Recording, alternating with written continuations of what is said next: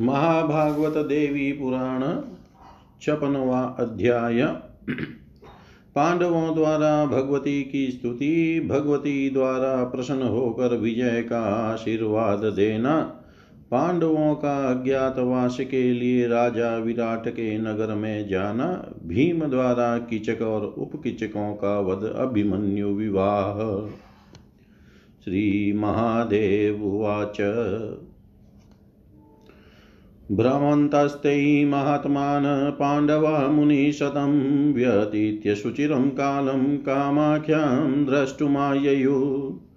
योनिपीठे भगवतीं प्रत्यक्षफलदायिनीं यत्राकाशी तपः पूर्वं शम्भुर्देवादिदेवते।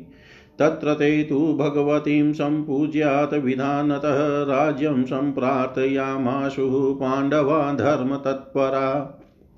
शत्रूणां निधनं चापि सङ्ग्रामे अतिषु दारुणैः सामात्यानां सुदुष्टानां कुरूणां पापचेतसाम् तथा प्रार्थयतां तेषां पाण्डवानां महात्मनां प्रत्यक्षं सा भगवती सम्भ्येत् सम् समभ्येत्येदम् अब्रवीत् देव्युवाच। धर्मपुत्र महाभाग कुरुणां कीर्तिवर्धन प्रतिज्ञां त्वं समुत्तीर्य, हत्वा सर्वदुरात्मन। धातराष्ट्रान् सुदुधर्षास्रा नाज्यं प्राप्स्यसि निश्चितं, तवैते भ्रातरो वीराश्चत्वारो भुवि दुर्जया। पातयिष्यन्ति सङ्ग्रामे सैन्यान् धृतराष्ट्रजानहं तौ साहायार्थं पूरूपेणाभवं स्वयम्। वसुदेवगृहे देव्यां देवक्यां निजलीलया छलेन पृथिवीभारनिवृत्त्यै प्रार्थितासुरै विष्णुश्चार्जुन इत्याख्यस्तव भ्राता महाबल बभूव पृथ्वीभारहरणाय ममाज्ञया तदहं कृष्णरूपा ते कृत्वा साहाय्यमुत्तमम् अर्जुनं पुरतः कृत्वा पातयिष्यै महारथीन्। भीष्मद्रोणादिकान् वीरान् न्याश्च क्षत्रियसभान् अनेकदेशदेशीयान् समेतान् कुरुजाङ्गलान्। वायुपुत्रस्तु भीमोऽशो तव भ्राता महाबल धृतराष्ट्रः सुतान् सर्वान् सङ्ग्रामे निहनिष्यति अन्यांस्तु पृथिवीभारान् प्राज्ञः शतसहस्रश अपरे निहनिष्यन्ति त्वदीया क्षत्रियसभा। एवं हि भारते युद्धे क्षत्रियेषु हतेषु वै भूय प्राप्स्यसि राज्यं च मत्प्रसादाद् संशयम्। श्रीमहादेव उवाच। इति देव्या वरं प्राप्य धर्मपुत्रो युधिष्ठिरः प्रसन्नात्मा महादेवीं तुष्टाव परमेश्वरीं। युधिष्ठिरुवाच नमस्ते परमेशानि ब्रह्मरूपै सनातनी सुरासुरजगद्वन्द्यै कामेश्वरी नमोऽस्तु ते। न ते प्रभावं जानन्ति ब्रह्माध्यास्त्रिदशेश्वरा प्रसीद जगतामाद्यै कामेश्वरी नमोऽस्तु ते। अनादिपरमा विद्या देहिनां देहधारिणी त्वमेवासि जगद्वन्द्यै कामेश्वरी नमोऽस्तु ते। त्वं बीजं सर्वभूतानां, त्वं बुद्धिश्चेतना धृति, त्वं प्रबोधश्च निद्रा च कामेश्वरी नमोऽस्तु ते। त्वामाराध्य महेशोऽपि कृतकृत्यं हि मन्यते आत्मानं परमात्मा पि कामेश्वरी नमोऽस्तु ते। दुर्वृतः वृतसहन्त्री पापपुण्यफलप्रदै लोकानां तापसंहर्त्री कामेश्वरी नमोऽस्तु ते। त्वमेका सर्वलोकानां सृष्टिस्थित्यन्तकारिणी करालवदने काली कामेश्वरी नमोऽस्तु ते। प्रपन्नातिहरे मातः सुप्रसन्नमुखाम्बुजै प्रसीद परमे पूर्णे कामेश्वरी, नमोऽस्तु ते। त्वामाश्रयन्ति ये भक्त्या यान्ति चाश्रयतां तु ते। जगतां त्रिजगद्धात्री कामेश्वरी, नमोऽस्तु ते। शुद्धज्ञानमये पूर्णे प्रकृतिसृष्टिभाविनी त्वमेव मातर्विश्वेष्वि। विश्वेशी कामेश्वरी नमोऽस्तु ते। श्रीमहादेव उवाच। एवं स्तुता भगवती धर्मपुत्रेण धर्मिणा प्रत्यक्षं प्राह राजस्त्वं वरं वृणुयतेप्सितम् राजोवाच व्यतीतस्त्वः प्रसादान्मे वने द्वादशवार्षिकः वासः परमदुःखोऽद्य प्रतिज्ञा वासः परमदुःखोऽज्ञः प्रतिज्ञातं यथा पुरा वर्षे त्रयोदशे त्वस्मिन् परेरविदितैर्वर्यम्। स्थास्यामिति निष्कर्षः पुराद्युते मया कृतः। सोऽयं कृच्छ्रोऽनुसम्प्राप्तो दुष्करः सङ्कटोदय यथेनं सन्तरिष्यामस्तथा सम्पादयिष्यसि। देव्युवाच। नगरे मतस्य राजस्य पाञ्चाल्या भ्रातृभिः सह स्थित्वा प्रतिज्ञां निस्तीर्य भूयो राज्यं वाप्स्यसि। श्रीमहादेव उवाच।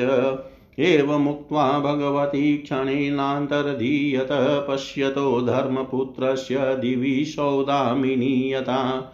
ततः सर्वान् समाहूय भ्रातॄन् धर्मभृतां वरः मन्त्रयामाश मुने सर्वार्थवित्तम। ततस्ते निश्चयं कृत्वा विसृज्यान् यान् महामते विराट राजनगरे प्रययुर्गुप्तरूपिण।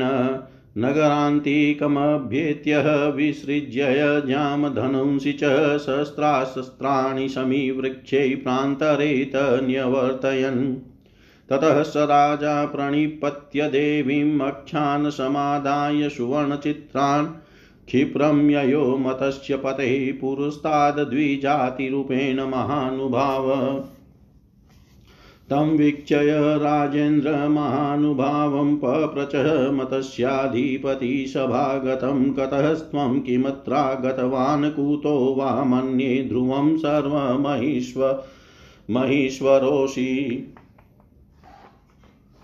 सग्राहराजन् शरणार्थीनं माँ विनष्ट सर्वस्वमुपस्थितः प्रभो द्रुद्युतप्रवीणं द्विजमेव विधिकङ्काहव्यं धर्मसुतेन पालितम्। तच्छ्रुत्वा तं समादृत्य मतस्यानामधिपः स्वयम् अरक्षत स्वसभायां तु धर्मात्मानं महामतिम्।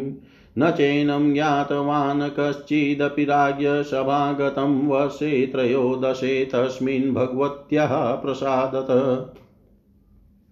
एवं स भीमसेनोऽपि राजानं तमुपेत्य च नियुक्तपाकशालायां स्थितिवानाजसम्मत अर्जुनो नृत्यशालायां कन्यानां नर्तको भवेत्, स्त्रीवेषधारी स्थितवान् मतस्य राजमतेन च। द्रौपद्यपि च शैरन्ध्री भूत्वा तस्य महीपते। पत्नीं सुदेशनामासाध्य स्थिता सर्वाङ्गसुन्दरी। माद्रीसुतौ च विक्रान्तौ राजानां तपु तमुपेत्य च नियुक्तावश्वशालायां गोशालायां च संस्थितौ। न चेतान् ज्ञातवान् कश्चिदपि सर्वान् महीश्वरान् महादेव्याः प्रसादेन तावद्वर्षे त्रयोदशे। प्राप्ते चेकादशे मासि सुदेशनाया निकेतने तस्या भ्राता दश ददशे नाम शैरन्ध्रीं कीचको बली। वृद्धस्य मतस्य राजस्य स एव राज्यरक्षकः, स तस्य मतमुल्लङ्घय न किञ्चित् कर्तुमुत्सहेत्।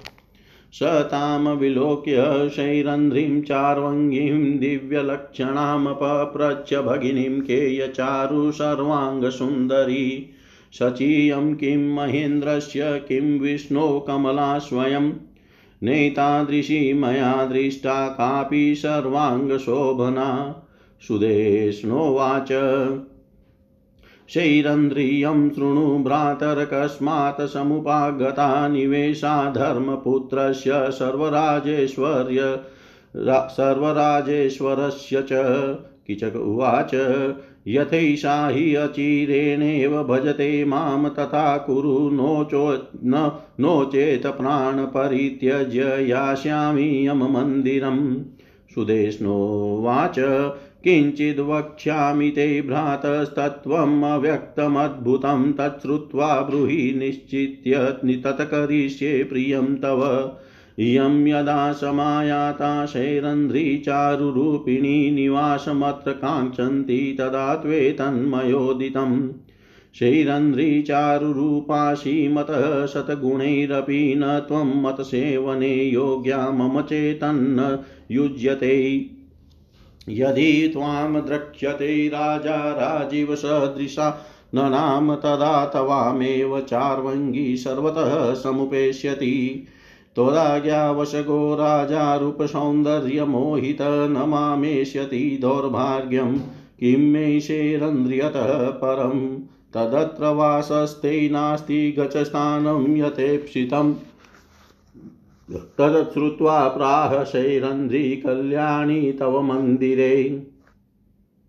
यावतः स्थास्याम्यहं तावन् गच्छेत पुरुष क्वचितः सन्ति ते पञ्चगन्धर्वा पतयश्चारुविक्रमा त एव प्रतिरक्षन्ति मामहर्निशमेव हि न हि माँ धर्षितुं शक्तपुमानन्यो महीतले।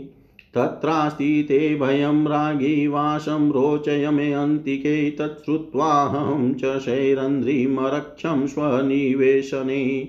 न चेत् न चेत् स्वः सुखश्चन् सञ्छेदमूलां किं स्थापये गृहे तत्त्वं यदि च शैरन्ध्रीमनुगच्छसि सुन्दरीं। तदा त्वां पञ्चगन्धर्वा निहनिष्यन्ति निश्चितं किचकः उवाच, नाहं विवेमि गन्धर्वात् सत्यमेव ब्रवीमि ते।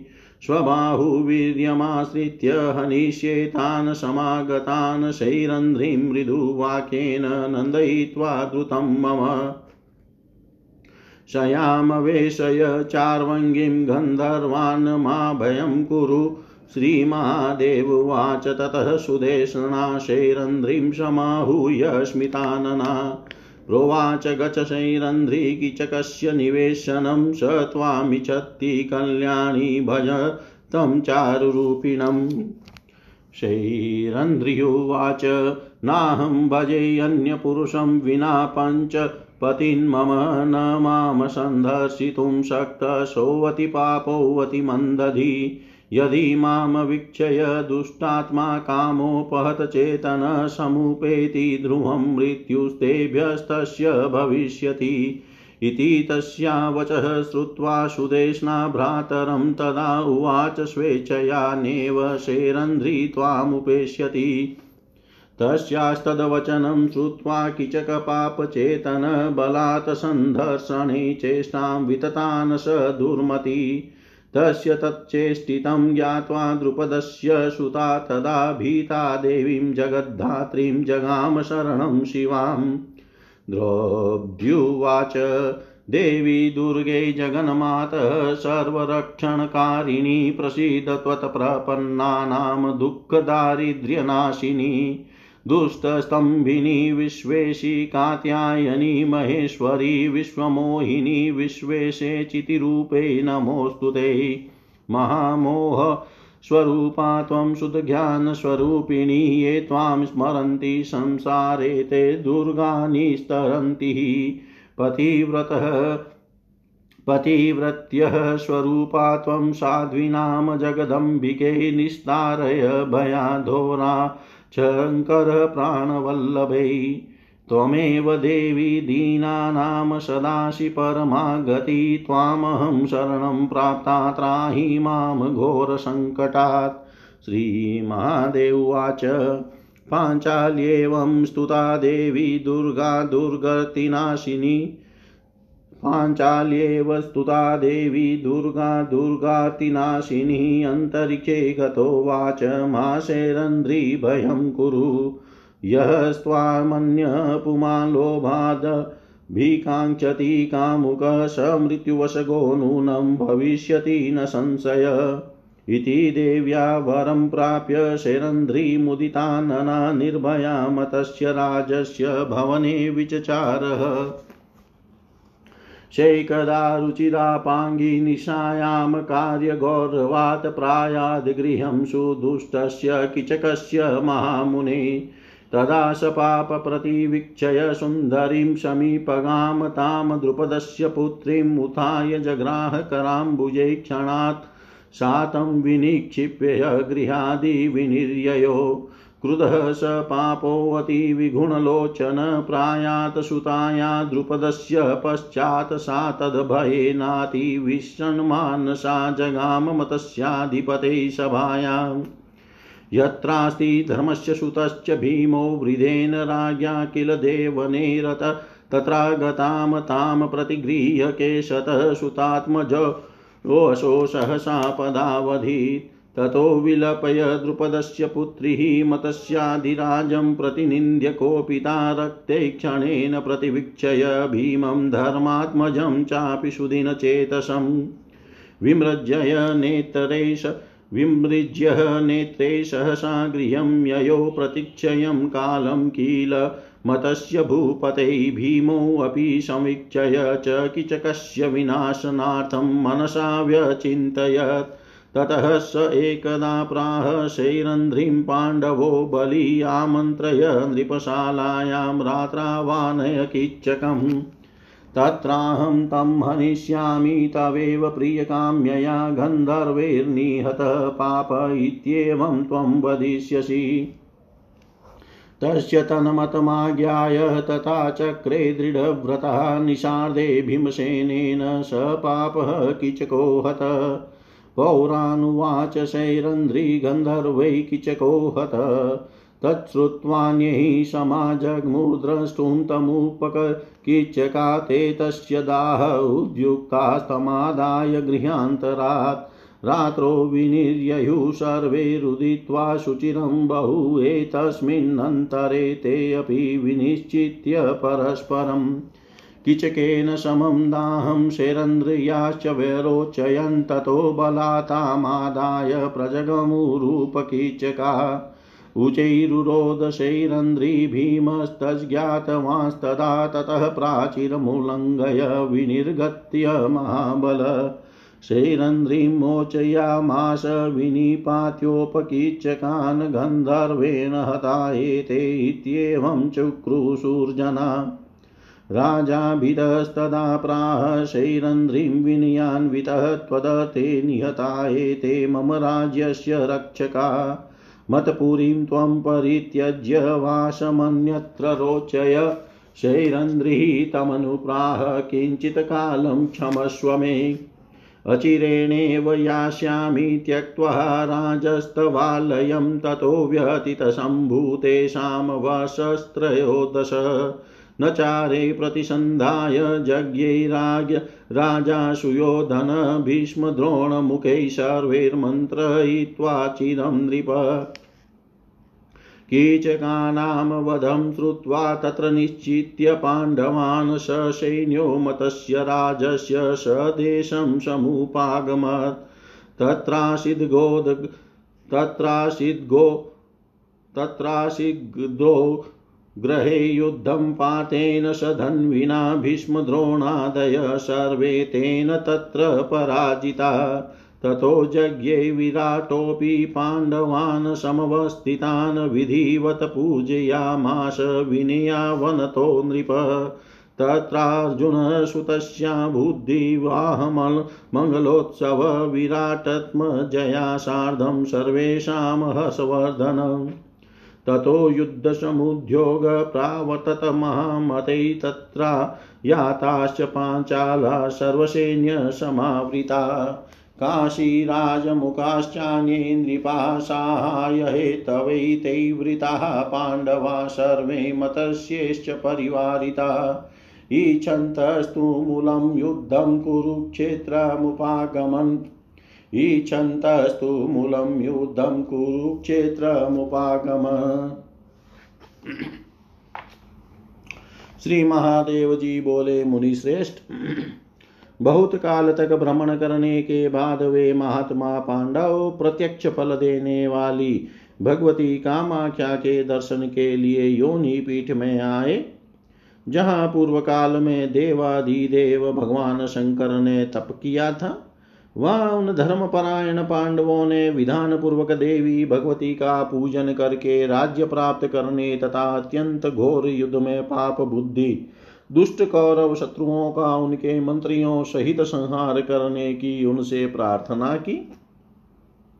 उन महात्मा पांडवों के इस प्रकार प्रार्थना करने पर भगवती उनके समक्ष प्रकट होकर इस प्रकार बोली, देवी बोली कुरुवंश के यश को बढ़ाने वाले महान भाग्यशाली धर्मपुत्र युधिष्ठिर तुम वनवास संबंधी प्रतिज्ञा को पार करके तथा धृतराष्ट्र के सभी दुरात्मा एवं दुर्धस पुत्रों को मारकर राज्य अवश्य ही प्राप्त करोगे। तुम्हारे ये अजय तथा पराक्रमी चारों भाई युद्ध में धृतराष्ट्र पुत्रों को सेना सहित मार गिराएँगे।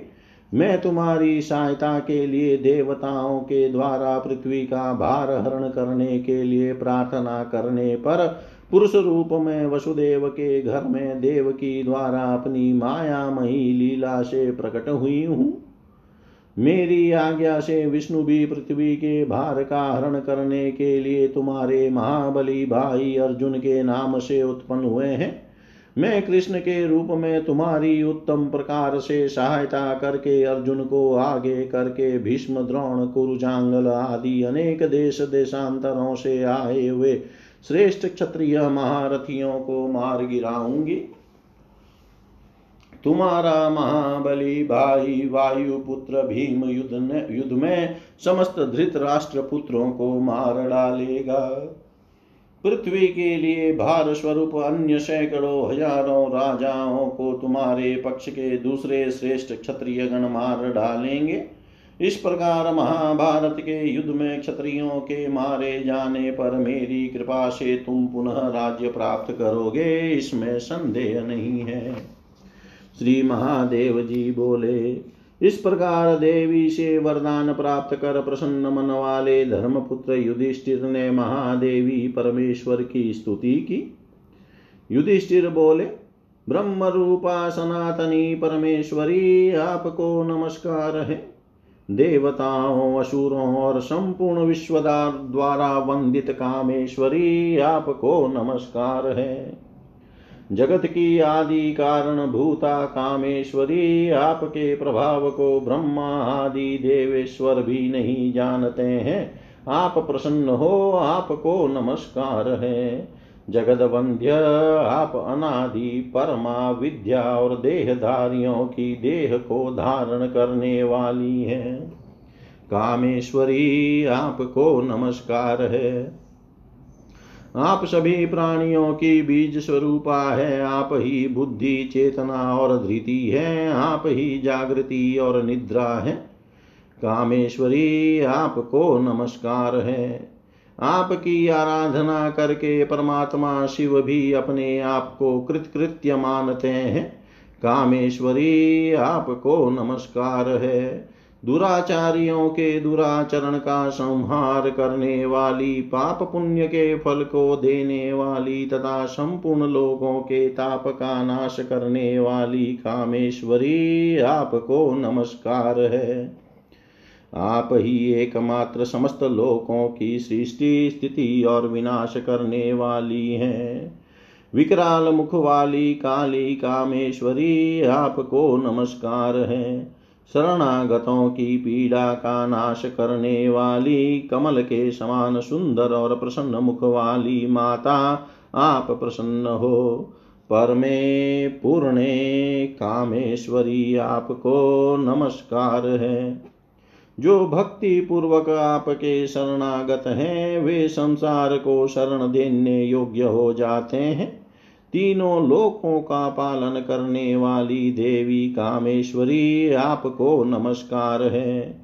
आप शुद्ध ज्ञानमयी सृष्टि को उत्पन्न करने वाली पूर्ण प्रकृति हैं। आप ही विश्व की माता हैं। कामेश्वरी आपको नमस्कार है।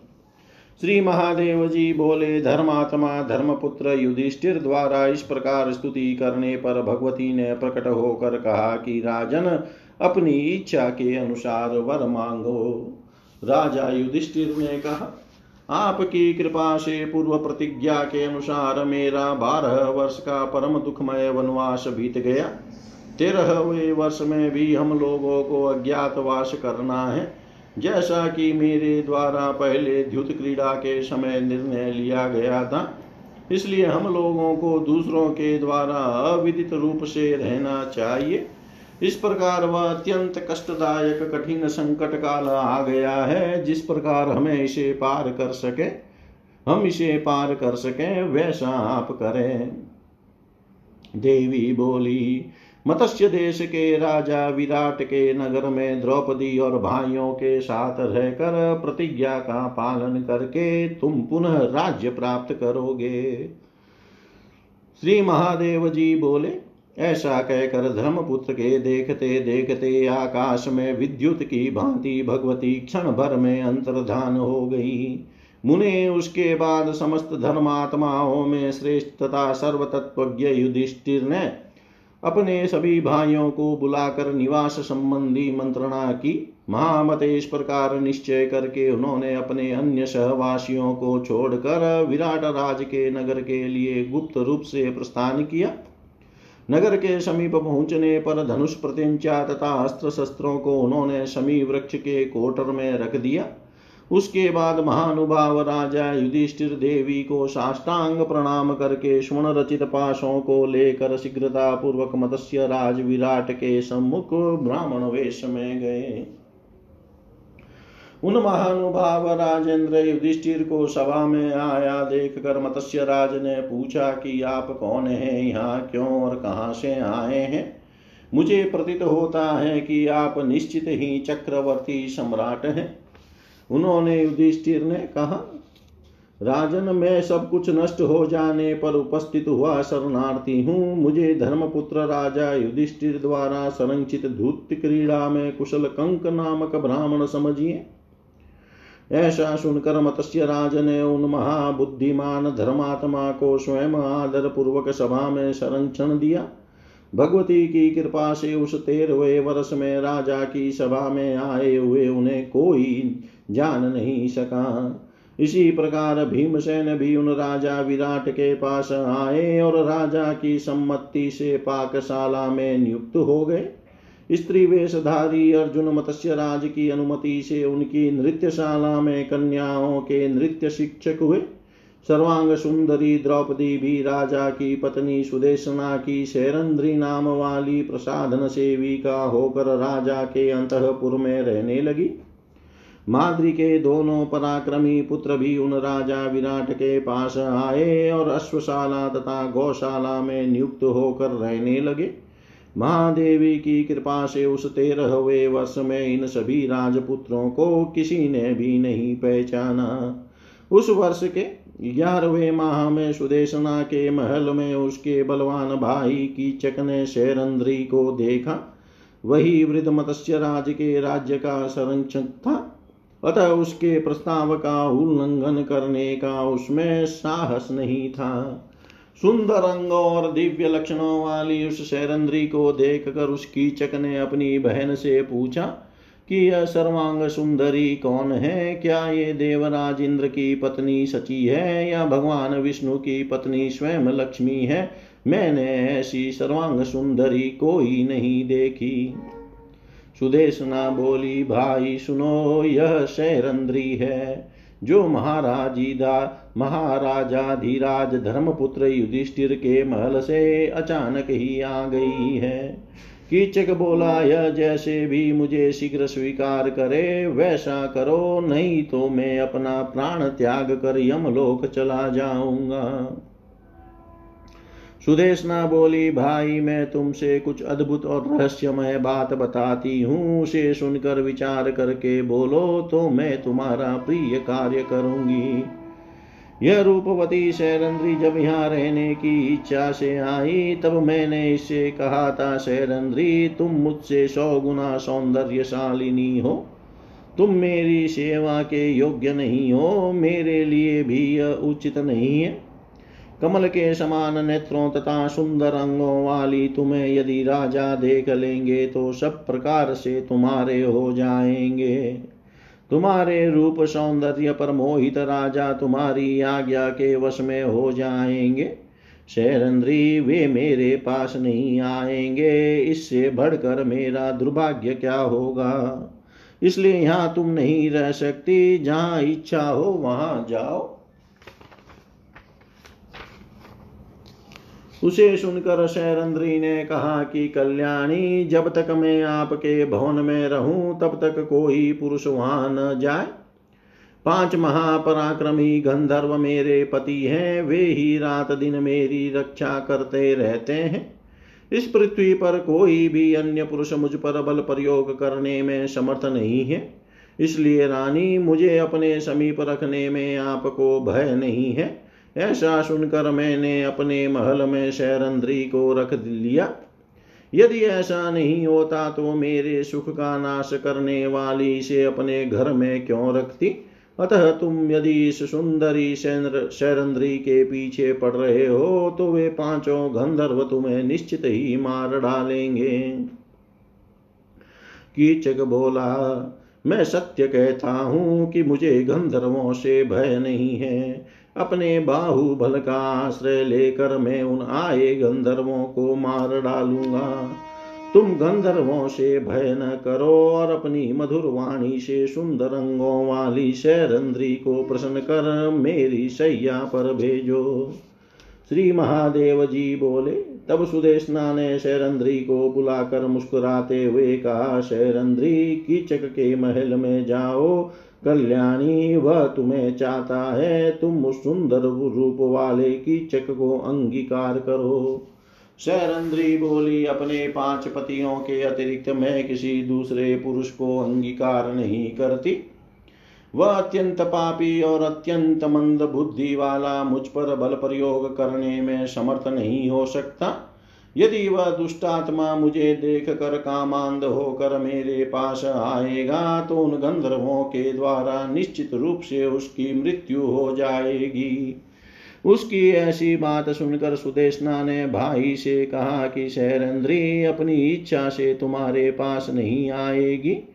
उसकी उस बात को सुनकर पापी दुष्ट बुद्धि की चक ने बलपूर्वक शिलहरण की चेष्टा की। उसकी उस कुछ चेष्टा को जानकर द्रौपदी भयभीत होकर जगत का पालन करने वाली देवी शिवा की शरण में गई। द्रौपदी बोली, शरणागतों के दुख दारिद्र्य का नाश करने वाली, सबकी रक्षा करने वाली जगत जननी देवी दुर्गा, आप प्रसन्न हो। दुष्टों को स्तंभित करने वाली, विश्व को मोहित करने वाली, चैतन्य रूपिणी, विश्व की अधिष्ठात्री, विश्वेश्वरी, कात्यायनी, महेश्वरी, आपको नमस्कार है। दुर्गा, आप मोह स्वरूपा और शुद्ध ज्ञान स्वरूपा है। इस संसार में जो आपका स्मरण करते हैं, वे संकटों से पार हो जाते हैं।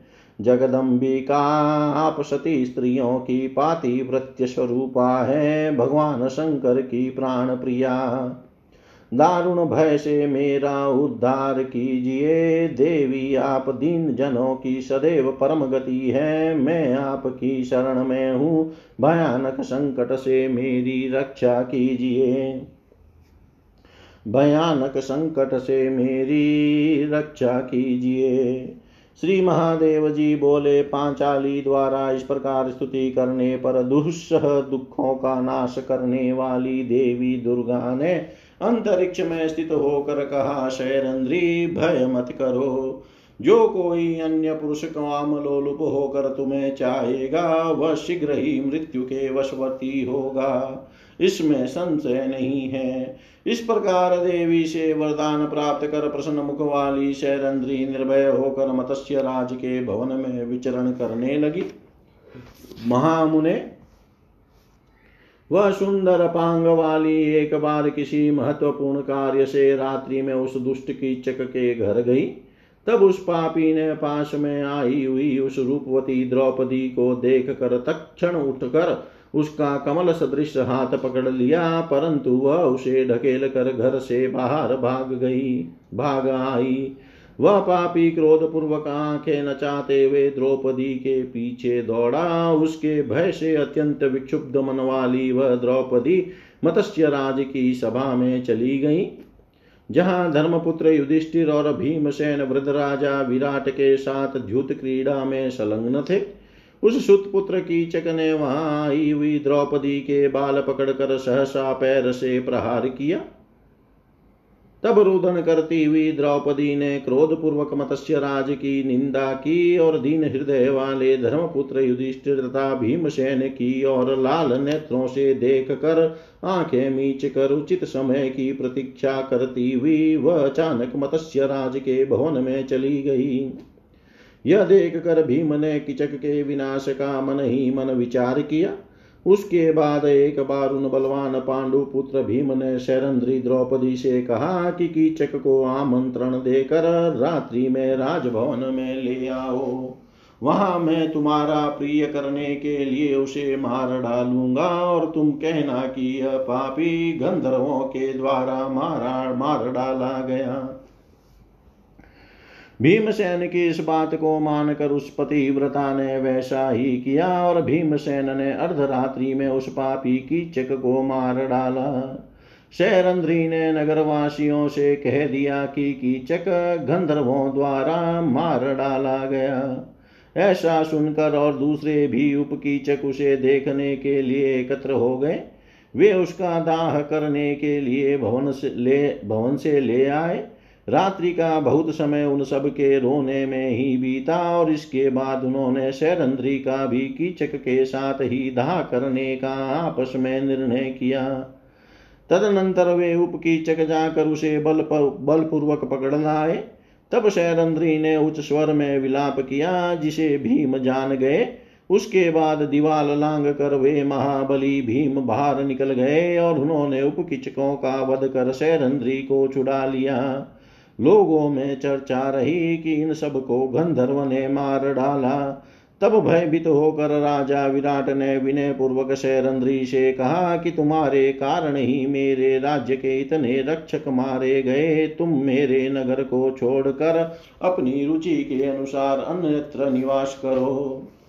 शैरंद्री ने उनसे कहा कि, राजन, मुझे कुछ समय के समय के लिए क्षमा कीजिए। मैं शीघ्र ही आपके राज प्रसाद को छोड़कर चली जाऊँगी।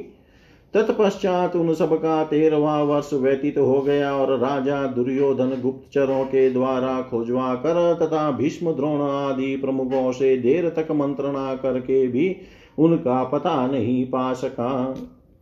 किचकों का वध सुनकर वहाँ पांडव हो गए। ऐसा निश्चित कर राजा दुर्योधन सेना सहित मत्स्य राज के देश में आ गया। वहाँ गौों को ले जाने के संबंध में धनुर्धन अर्जुन के साथ उसका युद्ध हुआ, जिसमें भीष्म, द्रोण आदि सभी उनसे पराजित हुए।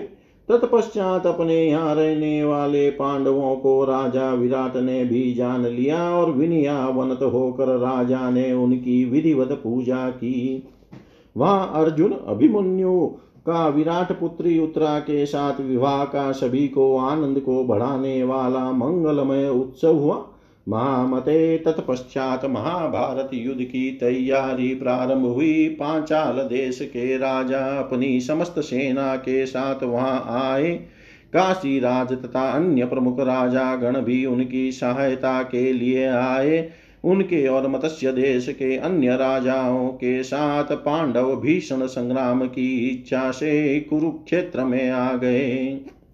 इति श्रीमहाभागवते महापुराणे किचकवद्धोपाख्याने षट्पञ्चाशतमोऽध्यायः। सर्वं श्रीशां सदाशिवार्पणम् अस्तु। ॐ विष्णवे नमः, ॐ विष्णवे नमः, ॐ विष्णवे नमः।